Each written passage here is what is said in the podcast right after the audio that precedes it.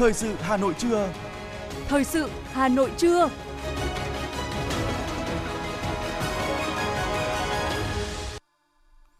Lê Thông và Thúy Hằng xin được đồng hành cùng quý vị và các bạn trong 30 phút của chương trình Thời sự trưa nay, thứ Bảy ngày 26 tháng 11 năm 2022. Những nội dung chính sẽ được đề cập đến trong chương trình.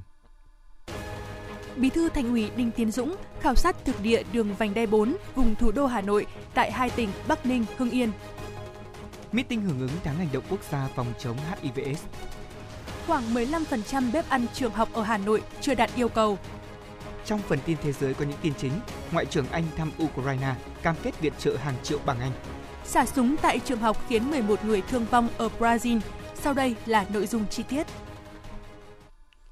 Thưa quý vị và các bạn, ngày 25 tháng 11, đồng chí Đinh Tiến Dũng, Ủy viên Bộ Chính trị, Bí thư Thành ủy, Trưởng đoàn đại biểu Quốc hội thành phố Hà Nội, trưởng ban chỉ đạo triển khai dự án đầu tư xây dựng đường vành đai 4 vùng thủ đô Hà Nội đã đi khảo sát thực địa và làm việc với tỉnh Bắc Ninh, Hưng Yên về tình hình thực hiện dự án, trọng tâm là tình hình và tiến độ công tác giải phóng mặt bằng. Phát biểu tại buổi khảo sát, Ủy viên Bộ Chính trị, Bí thư Thành ủy Hà Nội Đinh Tiến Dũng ghi nhận và đánh giá cao tinh thần quyết tâm của tỉnh ủy, Hội đồng nhân dân, Ủy ban nhân dân, Ủy ban Mặt trận Tổ quốc Việt Nam hai tỉnh Bắc Ninh, Hưng Yên. Đặc biệt, nhờ sự ủng hộ và đồng hành của cấp ủy, chính quyền và nhân dân các địa phương, kết quả công việc đạt được tương đối toàn diện.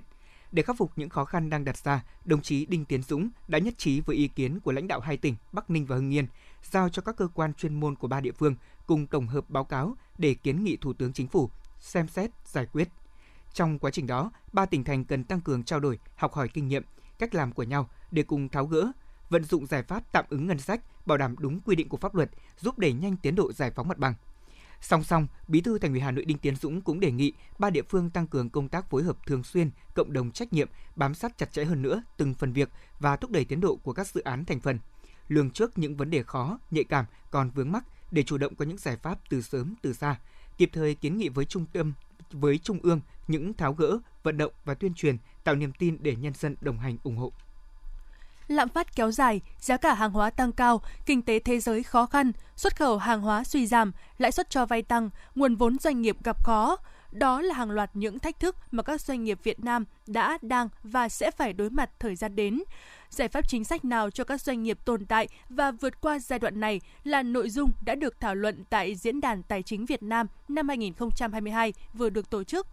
theo khảo sát, 12.000 doanh nghiệp của Phòng Thương mại và Công nghiệp Việt Nam có gần 70% doanh nghiệp đang gặp khó đầu ra, 47% gặp khó về vốn và lần đầu tiên có đến 17% doanh nghiệp dự định giảm quy mô hoặc đóng cửa.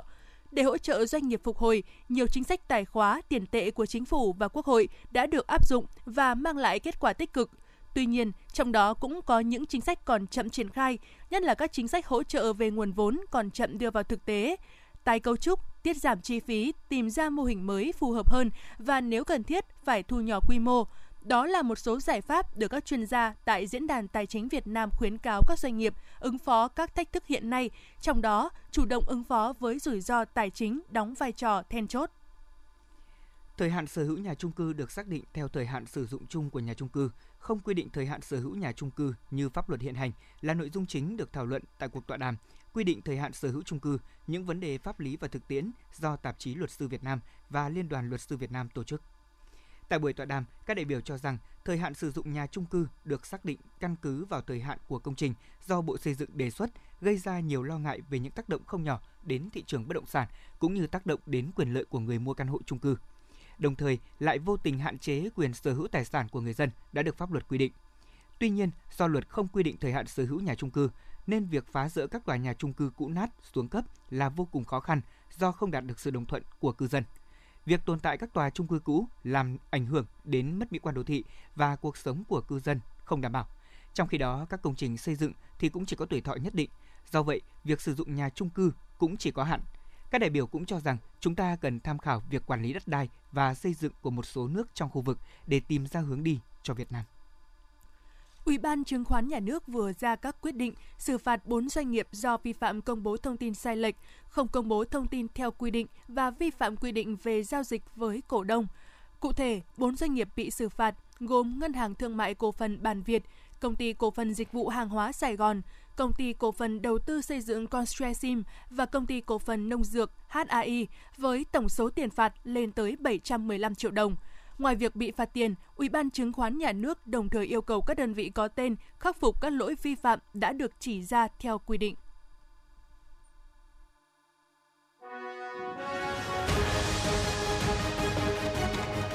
Thời sự Hà Nội, nhanh, chính xác, tương tác cao. Thời sự Hà Nội, nhanh, chính xác, tương tác cao.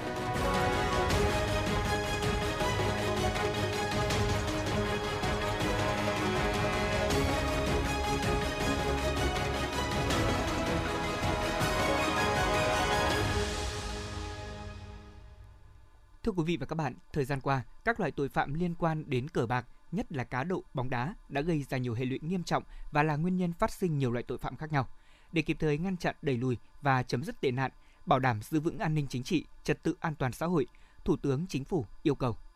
một Bộ Công an chỉ đạo công an của các đơn vị địa phương triển khai đồng bộ các biện pháp nghiệp vụ, nắm chắc tình hình, quản lý chặt chẽ các đối tượng và địa bàn trọng điểm, tổ chức đấu tranh, triệt phá các ổ nhóm, đường dây, đối tượng hoạt động cờ bạc, cá độ bóng đá, nhất là trong thời gian diễn ra vòng chung kết World Cup 2022, đẩy mạnh đấu tranh với các loại tội phạm phát sinh có liên quan đến hoạt động cá độ bóng đá như tín dụng đen, lừa đảo, cướp, cướp giật, trộm cắp tài sản. 2. Bộ Thông tin và Truyền thông tăng cường công tác tuyên truyền để người dân nâng cao nhận thức, phối hợp chặt chẽ với Bộ Công an, ngăn chặn các trang web cờ bạc và cá độ, thực hiện các mặt công tác nghiệp vụ để chủ động phát hiện, đấu tranh triệt xóa các tụ điểm và đường dây cá độ bóng đá. 3. Ủy ban nhân dân các tỉnh thành phố trực thuộc trung ương chỉ đạo lực lượng chức năng mà nòng cốt là lực lượng công an tổ chức tấn công, trấn áp mạnh mẽ và xử lý nghiêm tội phạm, vi phạm pháp luật có liên quan đến hoạt động cá độ bóng đá trên địa bàn, bảo đảm an ninh trật tự. Sáng nay, Bộ Y tế phối hợp với Trung ương Đoàn Thanh niên Cộng sản Hồ Chí Minh tổ chức meeting hưởng ứng tháng hành động quốc gia phòng chống hivs và Ngày Thế giới phòng chống AIDS năm 2022 với chủ đề Chấm dứt dịch AIDS, thanh niên sẵn sàng. Phát biểu tại meeting, Bộ trưởng Bộ Y tế Đào Hồng Lan cho biết, tình hình dịch HIV từ năm 2020 tại Việt Nam có xu hướng gia tăng. Mỗi năm cả nước có hơn 13.000 ca bệnh được báo cáo. Năm 2022, có tới 50% số ca nhiễm HIV được phát hiện ở nhóm tuổi dưới 29 tuổi. Nam quan hệ tình dục đồng giới đang được báo cáo là nhóm đối tượng nhiễm HIV chủ yếu ở Việt Nam hiện nay. Có địa phương báo cáo có 60 đến 80%. Bộ trưởng Đào Hồng Lan đề nghị lãnh đạo các cấp, các ban ngành, đoàn thể, trung ương và Ủy ban nhân dân các tỉnh, thành phố căn cứ trên các hành lang pháp lý đã được ban hành và chiến lược quốc gia chấm dứt dịch bệnh AIDS vào năm 2030 ngành y tế cần tiếp tục tăng cường, mở rộng số lượng và nâng cao chất lượng các dịch vụ xét nghiệm, chăm sóc, điều trị HIV/AIDS. Đề nghị hệ thống đoàn thanh niên các cấp cần tăng cường nâng cao nhận thức cho thanh niên về sự nguy hiểm của đại dịch HIV/AIDS cũng như vai trò của thanh niên trong việc đạt được mục tiêu kết thúc dịch bệnh AIDS mỗi đoàn viên thanh niên phải là một tuyên truyền viên tích cực trong tuyên truyền về phòng chống HIV/AIDS. Bộ Y tế sẽ tham mưu cho chính phủ trong thời gian tới, nghiên cứu đề xuất tạo môi trường và cơ chế thuận lợi cho sự tham gia của các tổ chức xã hội trong công tác phòng chống HIV/AIDS, nhất là việc để các tổ chức xã hội trực tiếp cùng tham gia cung cấp dịch vụ phòng chống HIV/AIDS bằng nguồn ngân sách trong nước – Bộ trưởng Bộ Y tế cũng đề nghị các tổ chức quốc tế và chính phủ các nước tiếp tục quan tâm, ủng hộ cả về tài chính và kỹ thuật để giúp Việt Nam chấm dứt AIDS vào năm 2030. Thành phố Hà Nội đã thành lập các đoàn thanh kiểm tra điều kiện về an toàn thực phẩm và kiểm soát nguyên liệu đầu vào tại các bếp ăn tập thể trên các trường học. Trong số 215 cơ sở được kiểm tra, có 182 cơ sở đạt, chiếm tỷ lệ 84,7%. Những cơ sở chưa đạt yêu cầu chủ yếu là bố trí bàn chia đồ ăn chín chưa phù hợp, thiếu dụng cụ che đậy bảo quản đồ ăn chín tại khu vực ra đồ. Thùng rác tại một số bếp ăn không có nắp đậy kín. Một số bếp ăn chưa có xe chuyên dụng để có thể vận chuyển sẵn suất ăn và chưa có biện pháp để bảo quản đồ ăn chín theo đúng quy định. Qua giám sát và kiểm tra, đa số các trường học đã chủ động kiểm soát nguồn gốc của thực phẩm sử dụng trong các bếp ăn tập thể và công khai những đơn vị đã được lựa chọn. Tuy nhiên thì một số cơ sở chưa xuất trình được phiếu giao nhận và sổ giao nhận giữa cơ sở và các hộ thành viên đăng ký cung cấp thực phẩm. Việc thực hành của nhân viên sơ chế đóng gói cũng chưa được thường xuyên, còn sơ chế đóng gói nguyên liệu trực tiếp ngay dưới nền nhà. Số ca mắc sốt xuất huyết tiếp tục có dấu hiệu gia tăng tại nhiều địa phương. Các chuyên gia lo ngại thời điểm hiện nay kéo dài đến tháng 12 có thể sẽ là đỉnh dịch của sốt xuất huyết năm nay. Thống kê tại Bệnh viện Bệnh nhiệt đới Trung ương từ tháng 5 vừa qua đến nay có 15 ca sốt xuất huyết tử vong, đa số do bệnh nhân nhập viện muộn, không thể cứu chữa, trong đó có 4 ca ngưng tim. Các chuyên gia nhận định trong thời điểm nhiều dịch bệnh như hiện nay, người dân có thể chỉ nghĩ mình bị cúm hoặc COVID-19 nên không đi điều trị. Đến ngày thứ tư, thứ năm thì bệnh đã đi vào sốc và khó cứu chữa. Hầu hết 15 ca tử vong được báo cáo trong hội nghị đều đến viện muộn, có sốc. Các bác sĩ khuyến cáo người dân nếu điều trị sốt xuất huyết tại nhà phải theo dõi sát sao. Khi thấy có các dấu hiệu như mệt lả, nôn, tiêu chảy, đi ngoài phân đen, chảy máu chân răng, chảy máu mũi, cần nhập viện gấp để được các bác sĩ chẩn đoán, xét nghiệm chính xác tình trạng bệnh.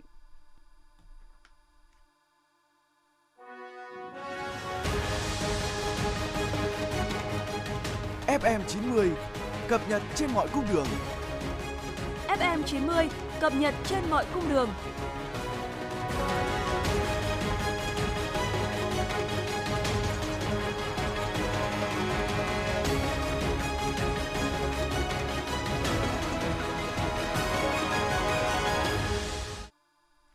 Thưa quý vị và các bạn, năm học 2022-2023 là năm thứ hai áp dụng chương trình giáo dục phổ thông năm 2018 ở bậc trung học cơ sở với nhiều điểm mới, trong đó có việc dạy học tích hợp. Những khó khăn khi triển khai dạy môn học này xuất hiện từ nhiều năm, đặc biệt là năm ngoái. Ở sang năm nay thì không những là chưa thể cải thiện, khắc phục mà còn có phần căng thẳng hơn do kiến thức càng lên cao lại càng khó, đã khiến cho nhiều giáo viên phải gồng mình vừa dạy vừa học, vừa nghe ngóng để có thể đạt được cả những phần môn chưa qua đào tạo. Trong năm đầu tiên dạy tích hợp, trường Trung học cơ sở Hóa Nam, huyện Ứng Hòa, thành phố Hà Nội sắp xếp 3 giáo viên dạy môn khoa học tự nhiên, trong đó mỗi người dạy một phân môn. Nhưng năm nay, cách làm này đã trở nên khó thực hiện khi có đến hai khối lớp 6 và lớp 7 cùng có môn học này. Giải pháp mà nhà trường đưa ra là mỗi giáo viên dạy môn khoa học tự nhiên đều phải đảm nhận dạy toàn bộ cả ba môn là vật lý, hóa học và sinh học. Sau gần một học kỳ thực hiện dạy môn khoa học tự nhiên, cô giáo Nguyễn Diệu Hồng cho biết chỉ cảm thấy thực sự tự tin khi bài giảng nằm trong lĩnh vực vật lý. Còn đối với những phần kiến thức thuộc lĩnh vực hóa học và sinh học, cô chủ yếu vận dụng những kiến thức từ thời còn đi học, nên việc dạy học chỉ dừng lại ở mức độ truyền thụ kiến thức từ sách giáo khoa. Cái khó nhất của chúng tôi đấy là chúng tôi phải à, tự tìm hiểu kiến thức ví dụ chúng tôi à, đang là giáo viên lý thì chúng tôi phải tìm hiểu thêm kiến thức của phần sinh, tìm hiểu thêm kiến thức của phần hóa để lên lớp giảng dạy cho các con. Tức là chúng tôi phải tự bồi dưỡng rất là nhiều thì mới đáp ứng được cái lượng kiến thức trên một tiết học. Phần kiến thức mà theo đúng chuyên ngành của chúng tôi đảm nhiệm, chúng tôi cũng có thể khơi gợi được cái hứng thú học tập của các con. Nhưng đối với cái phần kiến thức mà chúng tôi cần phải tự tìm tòi, tìm hiểu thêm thì việc đấy rất là khó dù đã hoàn thành chứng chỉ tích hợp, nhưng việc soạn được một bài giảng tích hợp lịch sử, địa lý vẫn là khó khăn rất lớn đối với cô giáo Ngô Thị Lan Anh, trường Trung học cơ sở Nguyễn Tri Phương, quận Ba Đình, thành phố Hà Nội. Được đào tạo chuyên về môn lịch sử và chỉ dạy môn học này suốt 18 năm nay, nên việc chỉ được bồi dưỡng kiến thức địa lý trong 2 tháng không thể giúp cô khơi thông kiến thức hoàn toàn để tự tin đứng lớp dạy tích hợp cả hai môn này lượng kiến thức của môn địa lý nó nghiêng nhiều về khoa học tự nhiên, ví dụ như là khoa học trái đất này, rồi à, các cái hiện tượng như là động đất, núi lửa hay là bão, nó đòi hỏi cái sự chuyên sâu. Mà trong một thời gian rất là ngắn hoặc là việc à, đọc tài liệu sách giáo khoa, tài liệu tham khảo hay là dự một vài buổi bồi dưỡng chuyên môn chưa đủ lượng kiến thức sâu để cho chúng tôi có thể đảm nhận được hai phân môn bao gồm có cả lịch sử và địa lý. Không chỉ tại thành phố Hà Nội mà trong năm học này, hầu hết các trường trung học cơ sở trên toàn quốc đã giao một giáo viên dạy toàn bộ một môn tích hợp khoa học tự nhiên hoặc khoa học xã hội. Mặc dù 100% giáo viên đều được tiếp cận với sách giáo khoa và tham gia tập huấn, nhưng với vài buổi học tranh thủ, chủ yếu là nghe giới thiệu về chương trình, nên thực tế là đến nay giáo viên ở cơ sở vẫn rất lúng túng và áp lực mỗi khi lên lớp. Qua hoạt động giám sát tại một số địa phương của Ủy ban Văn hóa, Giáo dục và Quốc hội, bà Văn Thị Bạch Tuyết, thành viên Ủy ban nêu thực tế. Đi học thì một lẽ rồi, nhưng mà đi dạy thì là cả một sự thách thức có đồng chí trưởng phòng á, phát biểu với đoàn khảo sát luôn là giáo viên vô là rất là sợ học sinh hỏi sâu cái vấn đề của cái môn mà không phải mình được đào tạo. Thầy cô dạy môn sinh là rất sợ học sinh hỏi môn lý mà giáo viên sử thì rất sợ là bị hỏi sâu về các vấn đề của môn địa. Và thầy cũng nói luôn là cái tâm lý của giáo viên là cứ hết một giờ học ra là thở phào nhẹ nhõm xem như là mình đã xong được việc của ngày hôm đó bố trí giáo viên dạy môn tích hợp đang làm đau đầu nhiều trường trung học cơ sở bởi không chỉ lo về đủ số lượng mà câu hỏi về chất lượng dạy cũng khiến các trường băn khoăn khi giáo viên chỉ được tập huấn có vài tháng mà phải đảm nhận từ 2 đến 3 phân môn. Trong tình huống này, mỗi nhà trường, mỗi địa phương đều có những tính toán riêng để kịp thời khắc phục những khó khăn khi phải thực hiện chương trình mới đối với đội ngũ cũ. Dạy học tích hợp là một nội dung quan trọng được đặt ra khi thực hiện đổi mới chương trình sách giáo khoa. Đây không chỉ là thời cơ thay đổi của giáo viên, mà việc dạy môn tích hợp còn được đánh giá là xu hướng của nền giáo dục hiện đại, là cơ hội để học sinh vận dụng kiến thức giải quyết những vấn đề đặt ra trong thực tiễn.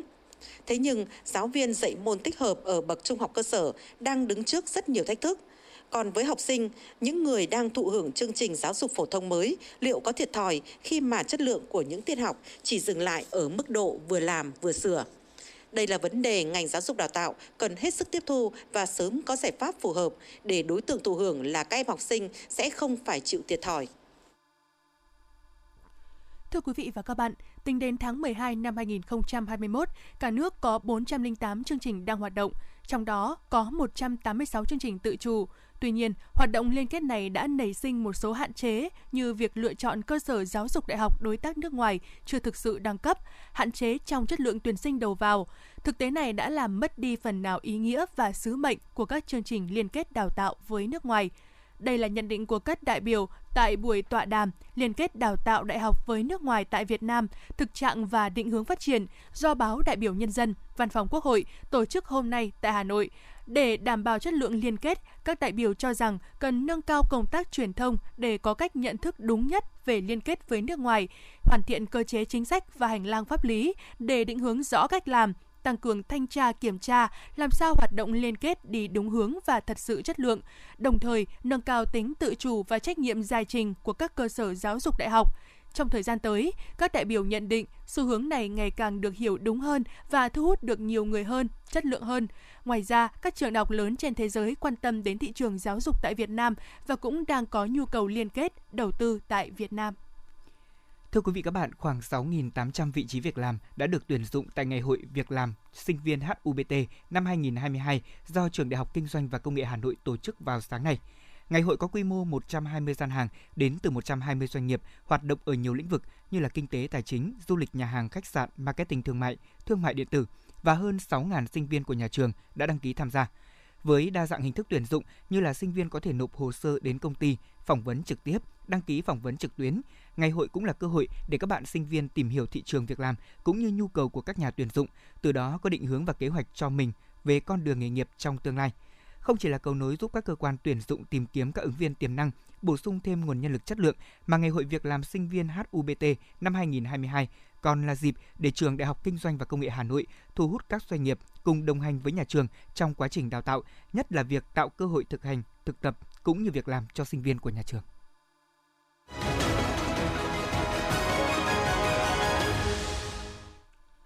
Thưa quý vị và các bạn, tỷ lệ người Việt hút thuốc lá đứng thứ 15 thế giới. Ước tính có khoảng 15,6 triệu người hút thuốc tại Việt Nam. Người dân bỏ ra đến 49.000 tỷ đồng một năm để mua thuốc lá. Con số được đưa ra trong một cuộc hội thảo do Bộ Thông tin và Truyền thông tổ chức. Theo đó, mỗi năm nước ta có trên 40.000 ca tử vong vì các bệnh do thuốc lá gây ra, gấp gần 4 lần số ca tử vong vì tai nạn giao thông đường bộ. Con số này sẽ tăng lên 70.000 ca một năm vào năm 2030 nếu Việt Nam không phòng chống tác hại thuốc lá hiệu quả. Bên cạnh đó, tỷ lệ người hút thuốc lá mới cũng là con số vô cùng đáng lo ngại dù chưa phải cao nhưng tăng nhanh trong giới trẻ. Theo đó, tỷ lệ hút thuốc lá mới vào năm 2020 đã tăng 18 lần so với năm 2015, từ 0,2% lên 3,6%, trong đó nam giới tăng 14 lần, nữ giới tăng 10 lần.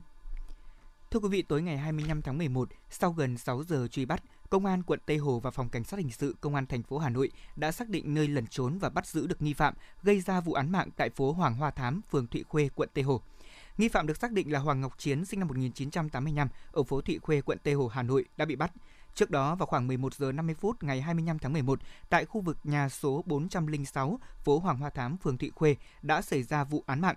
Nạn nhân là một nữ giới sinh năm 1970, làm nghề bán hàng nước trên địa chỉ này. Người dân khu vực cho biết là vào thời điểm trên thì bất ngờ thấy tai nạn và đặc biệt thấy nạn nhân la hét rồi nằm gục trước cửa nhà số 406. Hung thủ gây án xong đã vứt con dao cạnh chậu cây cảnh, sau đó tẩu thoát. Ngay sau khi xảy ra vụ việc, lực lượng công an quận Tây Hồ và phòng cảnh sát hình sự đã có mặt bảo vệ hiện trường và phục vụ công tác điều tra. Thưa quý vị các bạn, hoạt động từ thiện là truyền thống tốt đẹp của dân tộc ta, luôn được các cấp ủy Đảng, chính quyền, các cơ quan, tổ chức cá nhân phát huy, lan tỏa, nhất là việc giúp đỡ và đùm bọc lẫn nhau trong thiên tai dịch bệnh. À, tuy nhiên, chưa có thời điểm nào việc làm từ thiện, đặc biệt là việc huy động từ thiện của các cá nhân lại đứng trước nhiều vấn đề nổi cộm như trong những năm gần đây. Truyền thống nhân ái của dân tộc ta đã thấm đẫm bao thế hệ người con đất Việt. Càng trong khó khăn hoạn nạn, tinh thần ấy càng lan tỏa mạnh mẽ. Khi bất kỳ một địa phương nào, một cá nhân nào trên mảnh đất hình chữ S gặp cảnh đau thương, thiên tai dịch bệnh, lúc đó rất nhiều tấm lòng, rất nhiều cánh tay ấm áp đã mở ra. Nhiều mảnh đất hồi sinh, nhiều phận đời đã được hướng sáng nhờ vòng tay rộng mở của những tấm lòng nhân ái. Tuy nhiên, thời gian gần đây, những bất cập, tiêu cực từ hoạt động từ thiện đã khiến cho lòng tin của xã hội bị giảm sút. Việc trục lợi của một số cá nhân từ hoạt động từ thiện đã khiến người dân nghèo, cùng khổ bị san bớt bát cơm. Những người có tấm lòng tử tâm thì hoang mang, không biết gửi gắm từ thiện về nơi nào để đến được tận tay những người cần nhận. Phó giáo sư tiến sĩ Nguyễn Thu Hương, khoa tâm lý, trường Đại học Khoa học Xã hội và Nhân văn, Đại học Quốc gia Hà Nội nói. Trước đây nếu mà đi làm tình nguyện hoặc làm thiện nguyện thì người ta sẵn lòng. Nhưng cho đến bây giờ thì người ta sẽ phải phải cân nhắc. Điều này nó hạn chế đi rất nhiều cái niềm tin của những cái người mà có mong muốn làm công tác thiện nguyện cho những cái người gặp khó khăn ở trong cuộc sống. Bản tính của người Việt là dễ thương người, miễn là có thể san sẻ điều gì đó tốt đẹp cho người khó khăn hơn, người Việt sẵn sàng làm. Bằng chứng là Việt Nam dẫn đầu châu Á, Thái Bình Dương về việc làm từ thiện. Đây là thống kê được đưa ra từ năm 2017. Vậy làm từ thiện có cần phải học hay không khi mục đích của từ thiện đơn giản là giúp đỡ ngay tại thời điểm họ gặp khó khăn, tức là mang tính chất tức thời cấp bách. Rõ ràng, làm từ thiện không chỉ bằng trái tim mà còn phải bằng lý trí. Trước khi làm, phải xác định đối tượng là ai, văn hóa đặc trưng vùng miền như thế nào, hoàn cảnh ra sao, cần cái gì và quan trọng nhất là làm từ thiện bằng một trái tim không vụ lợi. Không ít trường hợp trục lợi trên chính số tiền từ thiện, mượn danh từ thiện để đánh bóng bản thân, lấy lòng công chúng vì mục đích cá nhân. Người nghèo khó vốn rất dễ bị tổn thương và cũng giàu lòng tự trọng. Trong cứu trợ, các hoạt động từ thiện, lòng tự trọng cần từ hai phía. Tình trạng bớt xén, chia không đều, lập hồ sơ khống chế để ăn chặn tiền, tài sản từ thiện tồn tại trong một số cán bộ, công chức ở cấp ủy đảng, chính quyền, mặt trận. Còn từ thiện của cá nhân, tổ chức thì thật giả lẫn lộn, trắng đen khó tưởng minh. Hiện thực đó đặt người dân vào tâm lý băn khoăn, quan ngại, lòng tốt vẹn nguyên nhưng lòng tin thì sứt mẻ. Đó là hiện thực gây nguy hại đến vấn đề an sinh, nhân đạo và văn hóa tinh thần của xã hội. Và những điều đó đang làm ảnh hưởng đến những hoạt động từ thiện chân chính, đến truyền thống nhân văn, nhân ái từ bao đời nay của dân tộc ta. Bà Nguyễn Thị Xuân Thu, nguyên Chủ tịch Hội Chữ Thập Đỏ Việt Nam, nói. Khi có nguồn hỗ trợ của những người đóng góp thì triển khai cái hoạt động đó ở địa phương nào thì cũng phải báo cáo chính quyền địa phương để địa phương có thể hỗ trợ cho cái hoạt động nhân đạo từ thiện lựa chọn các đối tượng à, để à, hỗ trợ cũng như là kiểm tra giám sát cái hoạt động đó và xác nhận cái hoạt động từ thiện đó được triển khai ở địa phương là đúng theo quy định. Thì nếu như thực hiện đúng những cái điều như thế thì nó cũng sẽ giảm bớt được những cái à, khó khăn cho cái người vận động triển khai hoạt động. Nhưng đồng thời nó cũng thể hiện được cái tính công khai minh bạch. À, bên cạnh đó thì cái người kêu gọi vận động cũng phải có cam kết với người đóng góp và cái người đóng góp cũng phải có cái yêu cầu cái người à, được mình đóng góp được mình ủy thác cái lòng tin hay là những cái nguồn à, à, kinh phí mình mình hỗ trợ đó. Từ thiện là một việc hoàn toàn tự nguyện, tùy tâm, không có tính vụ lợi, nhưng không phải là không có bất kỳ nguyên tắc nào. Do đó, hãy làm từ thiện đúng cách, đó là giúp đỡ tạm thời để vơi bớt khó khăn, nhưng cao hơn nữa là làm sao mang lại lợi ích cho cộng đồng mà không gây hại cho cộng đồng.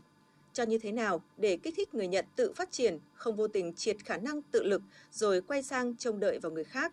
Làm từ thiện là điều tốt, xã hội luôn trân quý và khuyến khích mọi người làm từ thiện.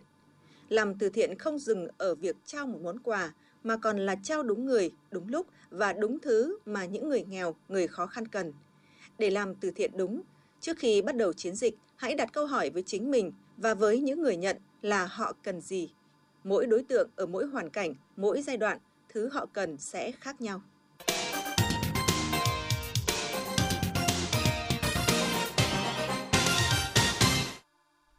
Xin chuyển sang phần tin thế giới. Văn phòng Ngoại trưởng Anh cho biết, Ngoại trưởng nước này James Cleverly đã đến thăm Ukraine và sẽ cam kết viện trợ thêm hàng triệu bảng Anh cho Kiev ứng phó với mùa đông. Theo một thông báo từ Văn phòng Ngoại trưởng Anh, ông Cleverly đã đến Kiev và sẽ gặp người đồng cấp Ukraine, ông Dmytro Kuleba, để lên án đợt tấn công của Nga vào các cơ sở hạ tầng dân sự ở Ukraine.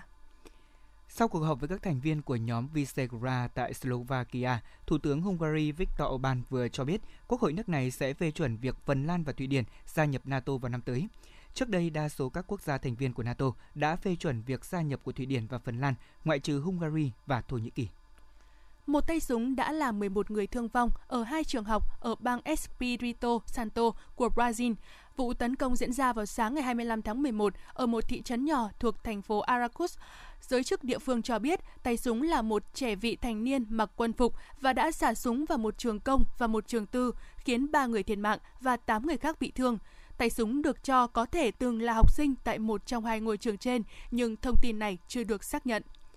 Công đoàn ngành y tế của Anh cho biết hàng nghìn y tá của nước này sẽ đình công vào ngày 15 và 20 tháng 12 với yêu cầu là tăng lương. Đây là các cuộc đình công lần đầu tiên của những y tá thuộc Dịch vụ Y tế Quốc gia Anh diễn ra sau khi chính phủ nước này từ chối đáp ứng yêu cầu tăng lương 5% trên mức lạm phát.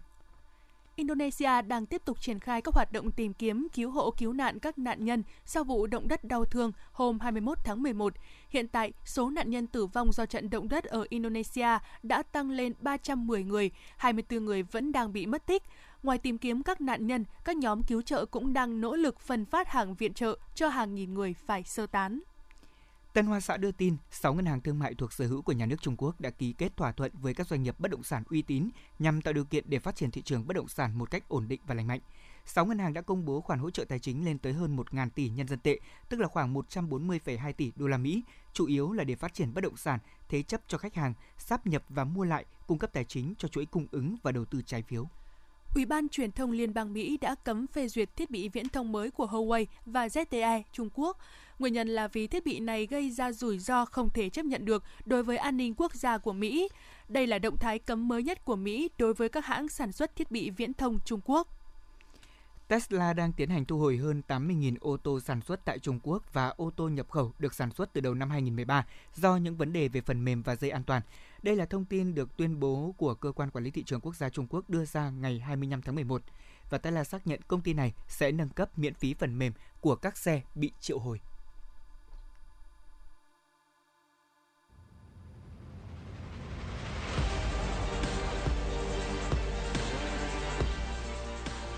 Bản tin thể thao. Bản tin thể thao.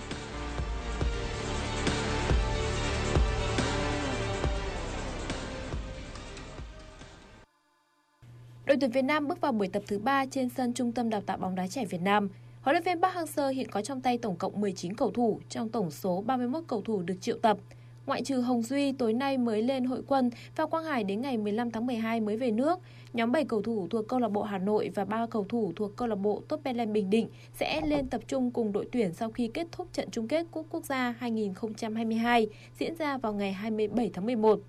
Với quân số khá dày dặn, huấn luyện viên Park Hang-seo quyết định bắt đầu thực hiện các nội dung rèn chiến thuật với các bài di chuyển không bóng và phối hợp nhóm. Riêng cầu thủ Tiến Linh và Thanh Bình tiếp tục được tập riêng với bác sĩ Choi nhằm đảm bảo tiến độ hồi phục chấn thương.